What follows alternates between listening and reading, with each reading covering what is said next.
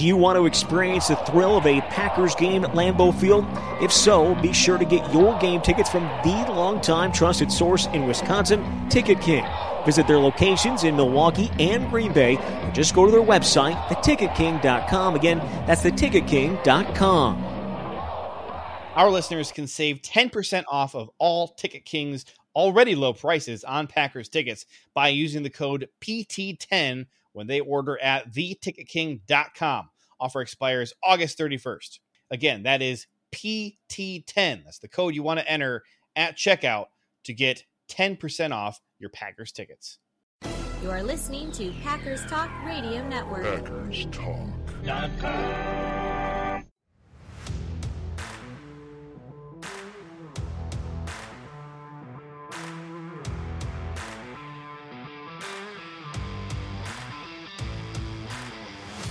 You're listening to No Huddle Radio on the Packers Talk Radio Network, your home for in-depth and thoughtful Packers analysis. I'm your host, JJ Leahy. My co-host is my good friend, Gil Martin. In addition to this show, I host Cheese and Packers. And Gil is the host of Locked On NHL, and he writes for the Packers Post and Cheesehead TV. We're here to talk Packers because you're all here for one thing, and that's a love for Green Bay football. Green Bay football got back to its winning form Sunday Night Football over the hapless Chicago Bears. Gil, I feel like we did a pretty good job breaking down how this game would go. It really was a get-right game for the Packers. The Bears kind of couldn't do anything right aside from their opening drive and then that one drive that ended on the one-inch line, basically. Outside of that, they couldn't do anything. The Packers defense did look pretty good. I have some major concerns about the tackling. I think the tackling is really atrocious, which is a big concern since that was kind of the biggest thing that made them special last year. But, I mean, we got darn close to predicting the final score almost exactly. The funny thing is, of course, So I said 24-7, you said 24-10. I think that score at halftime is 24-7, and then the final score was 27-10. So, you know, it looked like the Packers were really trying to give it to you there. And then, unfortunately, they did decide to salt it away with one more field goal there that just ruined your little prediction. But, I mean, come on, that's pretty good. I was very, very close. Very, very close. By the way, just some breaking news as we speak. Travis Fulgham re-signed to the Packers practice squad, and safety Mike Brown released from the practice squad. But why? Because we have four receivers on the injury list right now. I don't get the Travis Fulgham thing. I never have. Well, somebody likes him. All right, so the Packers injury list is it's getting a little bit worse than it was for sure, but the Buccaneers are kind of in the disaster territory that the Packers pretty much lived in last year. You got you're down to like your fourth and fifth string offensive tackles basically, and then no wide receivers to speak of. So I guess this is a good place to start. Let's look at the injury report for the Packers. Randall Cobb has an illness. So did Mason Crosby now. He's not on my list. Well, I have the updated list for Thursday. I'm looking at Packers.com. What are you looking at? Packers.com, the Thursday list. Yours says Mason Crosby? Mason Crosby, illness, did not practice. Randall Cobb, illness, did not practice. Those are the two illnesses. That's bizarre because I'm looking at Packers.com/team/injury report, and I even refreshed. It says Thursday. If you go to Packers.com, just the homepage, the injury report for September 22nd is the top headline, or at least it was when I was there 2 minutes ago. 2 minutes ago, that's old news, Gil. Don't you know? Okay, so I got this pulled up. It's a little different format, and I do see Mason Crosby on here. It's funny that their website contradicts itself. Yeah, they both do list the Thursday report on both pages. But that's all right, weird. we have the full thing. Christian Watson nursed a hamstring injury. So is Sammy Watkins. Don't like to see that. Of course, Allen Lazard still dealing with that tender ankle. He was listed as limited for Wednesday. None of the guys we just mentioned practiced on Thursday. None of them. Elton Jenkins, limited. Still, obviously, his knee. Kenny Clark has a groin injury, was not listed Wednesday.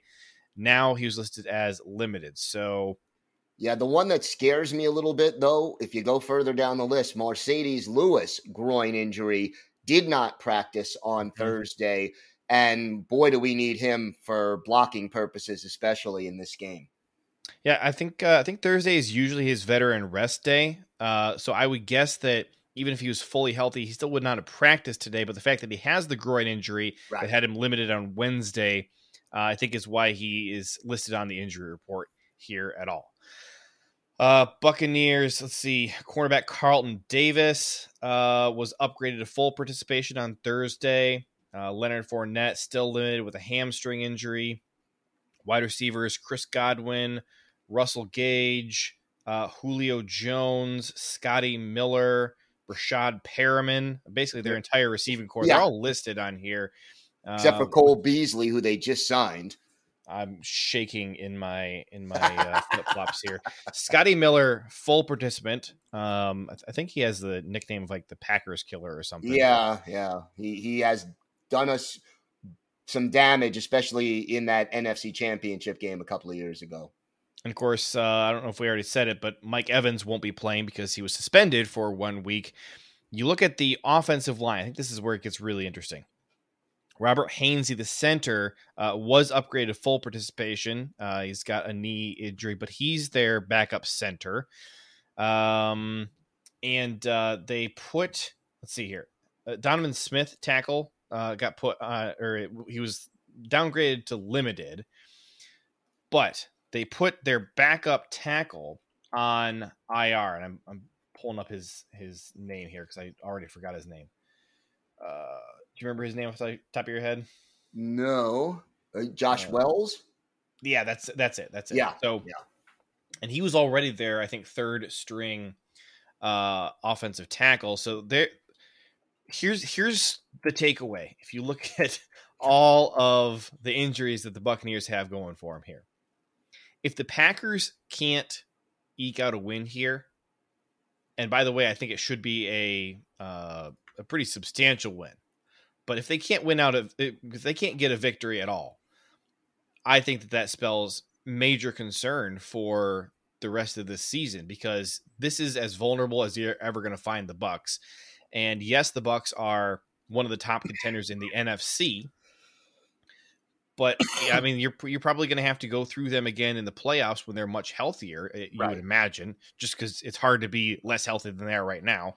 And so if you can't beat them when they're weak, I have concerns about beating them again later at full strength. So, yeah, Josh Wells, he was put on IR. That sounds like that means Fred Johnson is going to be a starting tackle against the Packers. Wow. And that news kind of flew under the radar a little bit because Akeem Hicks got hurt. Mm-hmm. And everybody knows Akeem Hicks, but I think the Josh Wells info is a lot bigger. But Akeem Hicks is expected to miss 4 games here. Also, running back Giovanni Bernard placed on injured reserve. I think Gio is a pretty decent running back. I think he's actually really comparable to Leonard Fournette, who's not a running back I've ever had a lot of concern or of respect for. But obviously, he's been productive with Tampa, and especially against Green Bay. I mean, everybody who wears a Tampa uniform has been productive against Green Bay. Yeah. The name of the game this week is going to be beating the defense, because the defense is still largely at full strength. Yes, Akeem Hicks is out. Yes, Carlton Davis limited in practice, but this is a lethal defense. Somehow really has taken another step forward. I think that last year they were not quite as good as they were in 2020. So far this year, they seem to have risen back up to the top of the pack. And if you look at overall defense, the Tampa Bay Buccaneers virtually tied for second place with the 49ers in terms of the best overall defensive grades on PFF. And of course, week 2, anybody who's playing fantasy football noticed the monster score that the Buccaneers defense was able to rack up against the New Orleans Saints. It was like 25 fantasy points. Yeah. And of course I happened to be going up against them, and then I lost by like 9 points. I'm sorry to hear that. Look, the Buccaneers defense right now, first in the league in points allowed per game, only 6.5, 5th in total yards per game, 8th in yards allowed per game, passing, 9th against the run. They lead the league with 10 sacks through 2 games, and they've already intercepted 4 passes in 2 games. That places them 4th in the league. Those are some pretty impressive numbers, even if neither the Saints nor the, for more than half the game, the Dak Prescott-less Cowboys could be considered offensive juggernauts. Now, if you can believe it, the Buccaneers, who are without all of their top receiving options, they're going to be throwing to Russell Gage and, as you mentioned, Cole Beasley, Scotty Miller, maybe Julio if he can come back, but I'm thinking maybe not. All right. They really struggle to run the ball. They actually rank dead last in the league in PFF rushing grade. They have not found a lot of success trying to move the ball on the ground. Leonard Fournette has 192 yards and 0 touchdowns. They actually have 0 rushing touchdowns so far this year. Right. So if the Buccaneers really shift their game plan around and focus on making their rushing attack more successful, obviously Green Bay is probably the team to try and move the ball on the ground right now. So far, they have not found any success at all on the ground. Well, look, the flip side is this. We know Leonard Fournette has been effective against the Packers in the past with Tampa Bay. He's still averaging 4.3 yards per rush. So he's doing pretty well in that category. And, stopping Fournette in this situation and in this game, especially the way the Packers couldn't stop the Bears from running the football at all last week, even when they knew Chicago couldn't pass the ball. Right. I think stopping Fournette is going to be huge. It's going to be critical for the Packers in this game. And keep in mind, behind Fournette, nobody has more than 8 carries for the Buccaneers so far this year. And I, another way that you could rephrase that is stopping the Buccaneers' offensive line. I think this is the big problem you saw against Chicago. Chicago does not have a good offensive line, but they were able to push around the Packers' defensive line with ease. I mean, it wasn't for a lot of the time when they were trying to run the ball, it just wasn't a close matchup. It was the Bears' run blocking offensive line just dominating the Packers' D line kind of all day, and that was a big concern for me, and something I've been kind of stressed about all week since the game is just, yes, the Packers looked really good against the Bears, but there were some issues that I saw that didn't feel like one game problems to me. I think back to a year ago after the Saints loss in week 1, and everybody was despairing about how terrible they thought the defense looked. And I came on this podcast, Gil, and you'll recall that I kind of just said everybody needs to calm down. I said, this is just one of those games. It's one of those Packers games, and everybody knows exactly what I mean when I say that because we've seen it too often.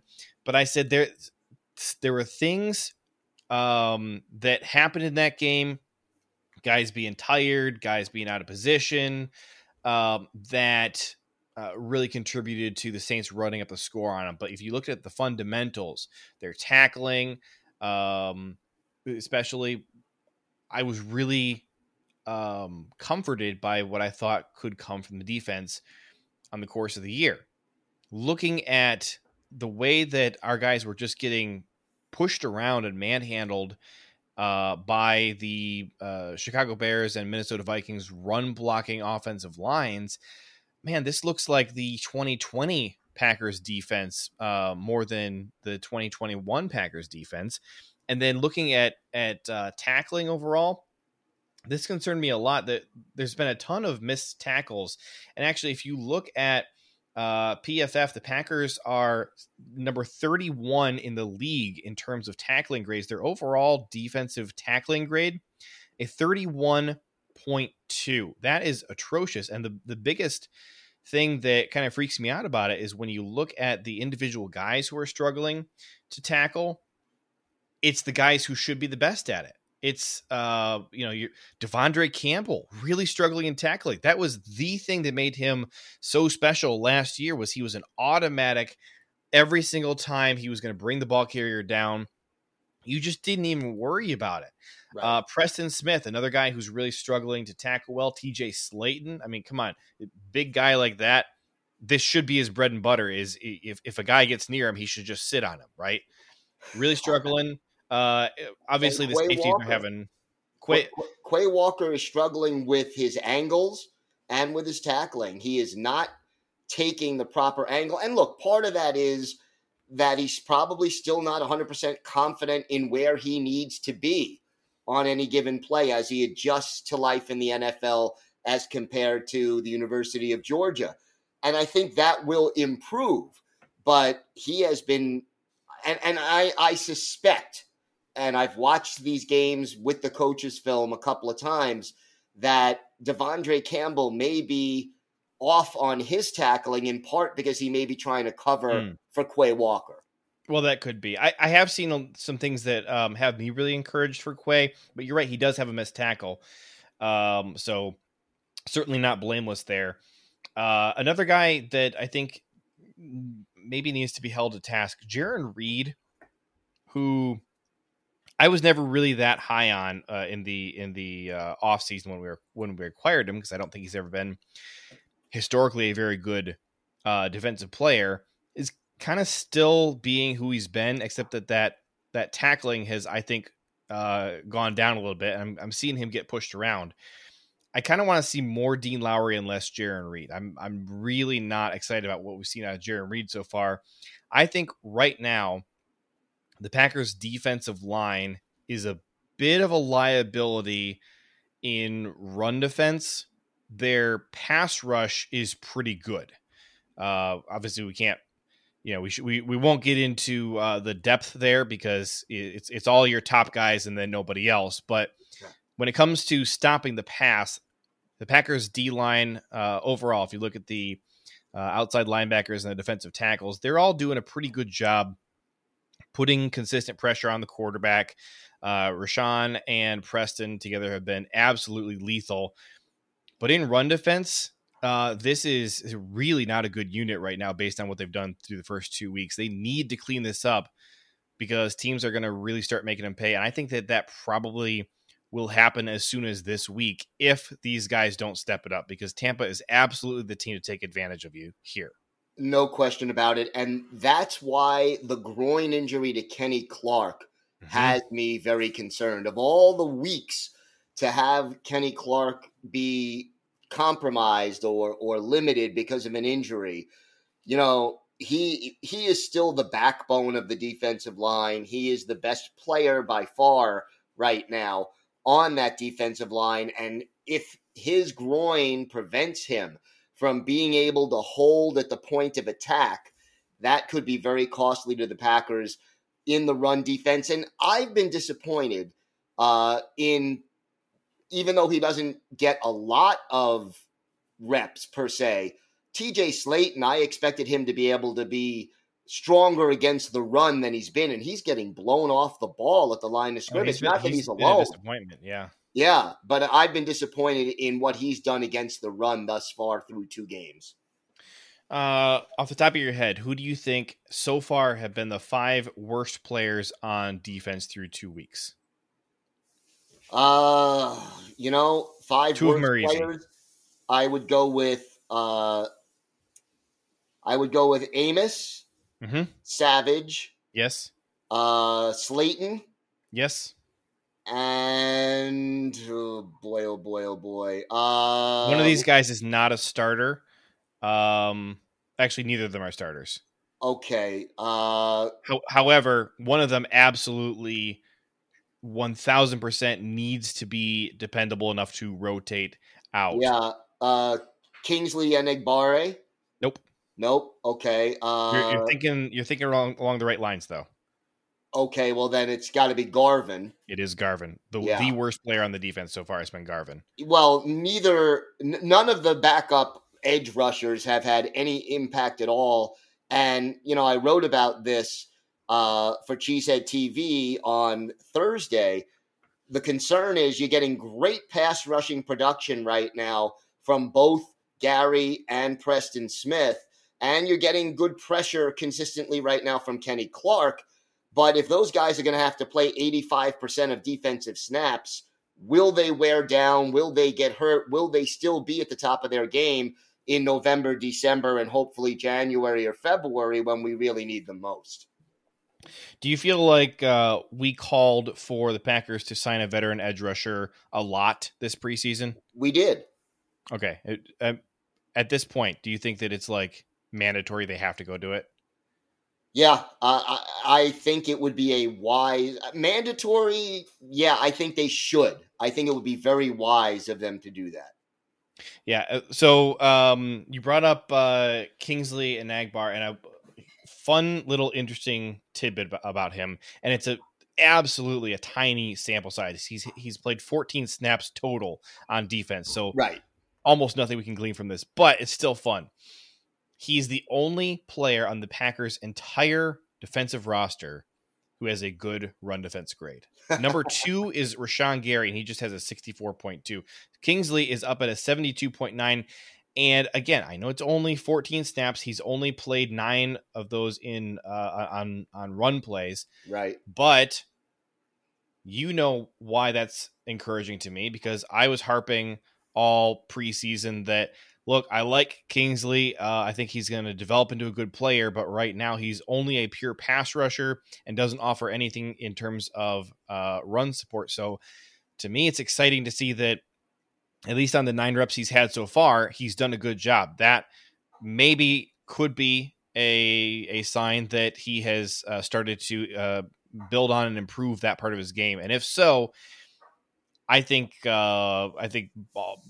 basically right now he's your edge rusher 3, because absolutely right now Garvin you can't count on for anything, and Tipa has not played a single defensive snap this year. Not one. And unfortunately there isn't anybody out there on this roster who comes to mind. I mean, I would think you would blitz either Quay Walker or Devondre Campbell before. No, they are getting pressure. They are getting pressure without blitzing. That is a thing. Yes.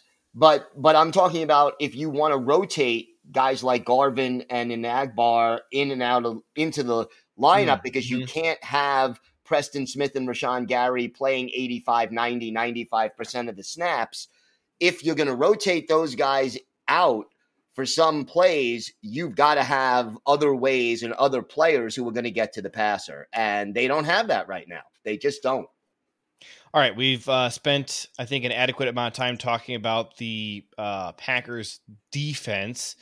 Let's turn our attention to what this offense is going to do against the Buccaneers defense, because that is the matchup to watch here. We know that the Buccaneers are going to be severely limited offensively themselves, but they'll still put up some points. The question is, can the Packers put up points? And I know that I said when we were talking about the Bears game, I said that I really didn't have huge concerns about where the Packers offense is at right now. And this game did go a ways in affirming that belief. I liked what we saw out of Sammy Watkins. Granted, a couple of his nice plays came on really broken plays by Kyler Gordon, who had a horrible day for the Bears. Horrible day, yeah. But the Bears just don't have a defense, period. And not certainly one that would compare to the Bucs. No, even as limited as they're going to be, I think the Buccaneers clearly have a better offense than the entirety of the full-strength Chicago Bears. Yes. So I don't know, man. Looking at what this Packers offense is going to do, I still have concerns about the Packers in pass pro. Just doesn't seem like Rodgers has sufficient time to let any kind of longer plays develop. So the issue you have right there is that you can't really stretch the defense vertically, because even as fast as Christian Watson is, if Rodgers is only protected for 0.8 or 0.9 seconds, I mean, how far can even Christian Watson get down the field? Not far enough to really stretch the opposing defense. This is a problem. I was encouraged by what we saw out of their usage of Christian Watson stretching the defense laterally last week with those jet sweeps. I think that is something really special. And even if you don't hand the ball off to him every time he does that, if you send him in motion every few plays, you are making Levante David and Devin White run sideline to sideline to go cover a guy who doesn't even have the ball. Yep. And he's just blazing fast. It's exhausting to the opposing defense. And man, you know, if you can pass block for any amount of time, send Sammy Watkins or Romeo Doubs streaking down the sideline and stretch that defense vertically as well. All right. Maybe you can hit him deep, or at the very least, at least you're going to open up something over the middle for Aaron Jones or Randall Cobb or Allen Lazard to hit on a crossing route.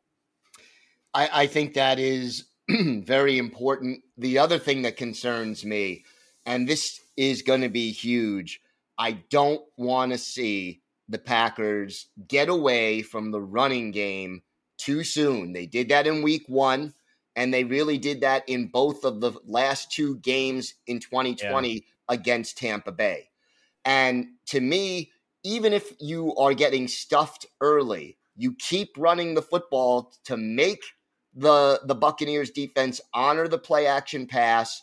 Yeah. I like the jet sweeps and the motion pre-snap that will, again, keep them on their toes. But not only do the Packers need to run the ball, I'm going out on a limb and saying that A.J. Dillon will probably be more effective in this game than Aaron Jones, because trying to run wide against those very, very rangy and speedy linebackers on the Tampa Bay defense is not the way to go. You're better off trying to run in between the tackles, because Devin White and Levante David have such speed and the ability to cover so much ground that if you try to go wide on them, they're going to catch you. And I just think it is smarter to run traps, to run off tackle and between the tackles, and just keep doing that. It keeps Brady off the field. It gives the offensive line help when it comes to pass protection, because you keep the defense off balance. And even if you're only gaining 2 or 3 yards a play initially, you can't get away from the run, because that's how you lose to this team. Yeah, you're exactly right. And Vita Vea is a big name and an exciting player. He's struggling so far this year. Logan Hall next to him, really not playing well at all. The other guy that they have on that defensive line is William Golston. Yep. Who's just basically just as average as they come. So you can run up the middle on these guys. That was true 2 years ago when we played them. A.J. Dillon found tremendous success, and Matt LaFleur got away from that. And we wrung our hands over it, and we're just, it was frustrating. They need to stick with that. The other thing is, I think that you can do some stuff with Christian Watson, with some of your other players, to draw the attention of those linebackers away from the middle of the field, where you're going to be trying to pound A.J. Dillon between the tackles, because those guys are, you know, even in the middle of the field, those guys are the primary guys to come in and clean up any of these run plays, distract them with Christian Watson. The other thing I'd like to see, what if you had Christian Watson run to the left and Aaron Jones run to the right, or vice versa. Mm-hmm. And then make the defenders choose who they're going to go cover, and then the ball obviously goes to the other guy. I would like to see that. Yeah, all of these things just to gain that extra half second and of hesitation on the defense. And even to run that same sort of pre-snap motion and then throw. I think there are a lot of things you can do, but it is going to be vital for Matt LaFleur to have a good offensive game plan, because I could tell you right now, the way these two teams are banged up and the way the offenses have struggled more or less this year, this is going to be a low-scoring game. And scoring first probably is going to be important. And just sort of controlling the clock, I think, is going to be important. And the Packers have to be able to do that. So the Buccaneers' safeties are also a big concern. Antoine Winfield Jr. and Mike Edwards are playing lights out. Mike Edwards, in particular, this is the best he's ever looked. He's never been, any kind of a super special player, and he's playing like one of the best safeties in football right now. Of course, Jamel Dean happens to be having the best year of his career as well, which is, and Packer fans know him only too well. So these DBs, look, the fact that Carlton Davis maybe isn't going to play as their CB2, very encouraging there. And you're hoping, maybe you can find some sort of relief there. Antoine Winfield Jr. also has been known to play slot corner.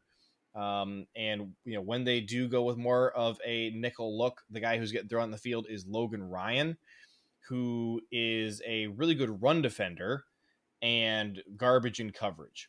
And I'm just sitting here kind of wishing for the first time this year that we had a really lethal receiving threat to go try and find any of these mismatches here. I think this is a little bit of a match made in hell when you have a receiving core that is as banged up as ours are. We got 4 Packers receivers not even practicing today, with an already kind of weak room. This is not ideal. It's going to be a heavy rushing day for both teams, I think. And, maybe this is a game where the first team that gets to 20 points wins. I agree this is going to be a low-scoring game. I think every possession is really going to matter. And because of that, exactly where we have to go when every possession matters. And that is the phase of the game that determines those possessions, and it's the freaking special teams. And I will say they are playing better than they did last year. They are still ranked second worst in the league, and it pains me to say that second worst in the league is a huge improvement from who they have been. Well, but it's still not good. Yeah, they may be grading out second worst in the league, but at least they're not giving up huge plays against. They're not falling over themselves the way they used to or getting in their own way. They are committing penalties, and they're trying to cough up the ball. Amari Rodgers recovered his fumble. Amari Rodgers, quite honestly, I'm almost starting to believe that he may have photos of Bisaccia or something that are compromising, and I say that as a joke, obviously, but why he's still returning punts and kicks. You can't tell me that they can't find somebody who will make both the fans and the coaching staff less nervous every time he goes to field a kick or a punt than Amari Rodgers. And he had a 20-yard return last week on a punt, but other than that, he had the fumble. He's indecisive still at times. Yeah. And, every return is an adventure, and not in a good way with him. I remarked last week because he had an opportunity where there was wide open space on the field to bring that ball back. And I think Chris Collinsworth said, like, oh, boy, look at this. There's some daylight here. And then Amari Rodgers, I don't know if he had bricks on his feet or if he was stuck in some molasses. I've never seen a guy with the ball in his hands move that slowly, and I've seen offensive linemen carrying the ball before. So yeah, I don't know. It's not pretty. This is the first. This is the turning point right now where I'm starting to not be an Amari Rodgers believer anymore. I will just say I've been a defender of his a long time. This is year 3 for him. Was it year 3 or year 2? Year 2. Year 2. Okay, he still needs one more. We got to give him one more year. But yeah. I am at a point right now. The Packers don't want to put him out there on the field on offense, and I kind of don't blame him because it just doesn't feel like the effort is there. It doesn't feel like the preparation is there. I don't know what he's doing, because if it feels like he doesn't know the playbook, feels like he doesn't know how to make decisions, and he doesn't, to me, seem to be in fantastic athletic shape. I don't know, man. It's up to him to turn it on at some point, but I'm just not seeing it. Yeah, I'm not happy with what I'm seeing so far. You know, he looked better in training camp. He took off some weight that he had added the previous year in anticipation of playing against bigger players in the NFL, and they said he looked quicker out of his cuts and more decisive and more confident. But then come the regular season, he doesn't see the field on offense in the first two games. And when they're this banged up on offensive weapons. Yeah. And, you know, you may have to see him at wide receiver, depending on how many of these four injured players or ill players are able to take the field. You got to see better from him than what we've seen so far.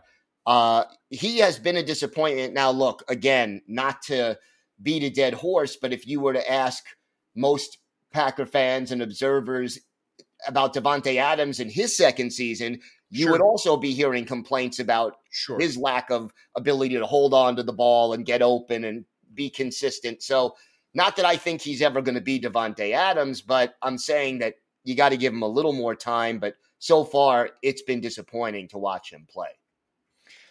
All right, Gil, it's time to make our picks for this week. I'm going to let you go first. Packers are 1-point underdogs, and the point total is set at 42. Where are you going with your prediction here? I hate to say this. I don't like picking against my team, but it's going to be Bucks 17, Packers 14. All right. I'm also picking against the Packers here. I'm going 13-10 Bucks. So...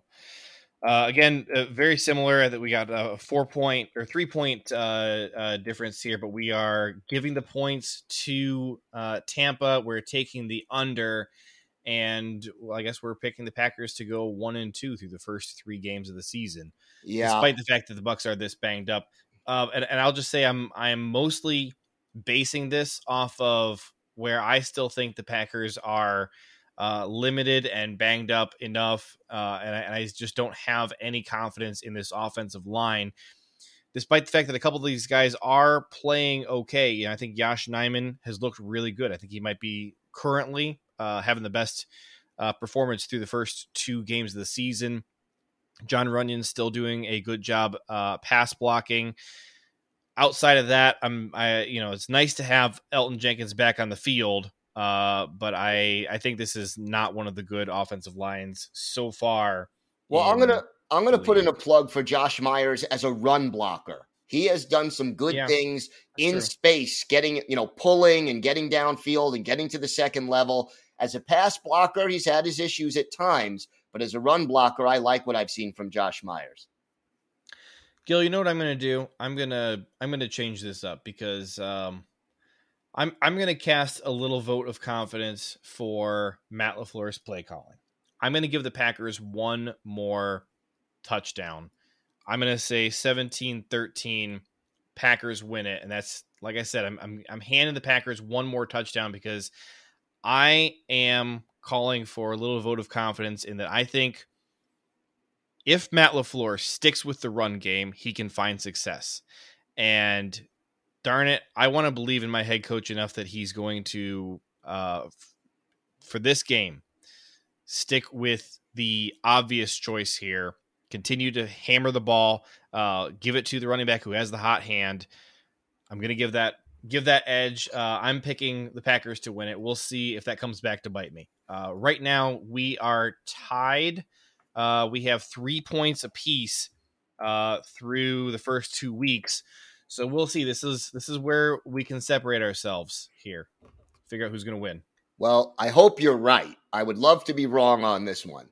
But unfortunately, the track record of Matt LaFleur against the Buccaneers, especially in Tampa. We are talking about just two games and only one that was in Tampa. But that's true. That's true. Yeah.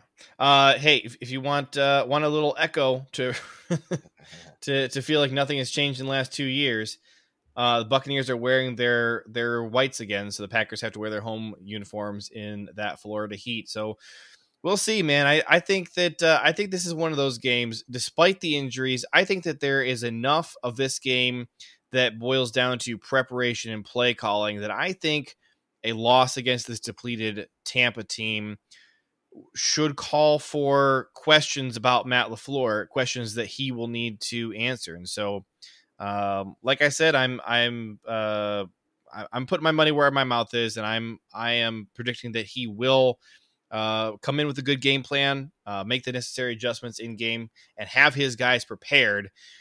But that would be a positive sign for him to come in.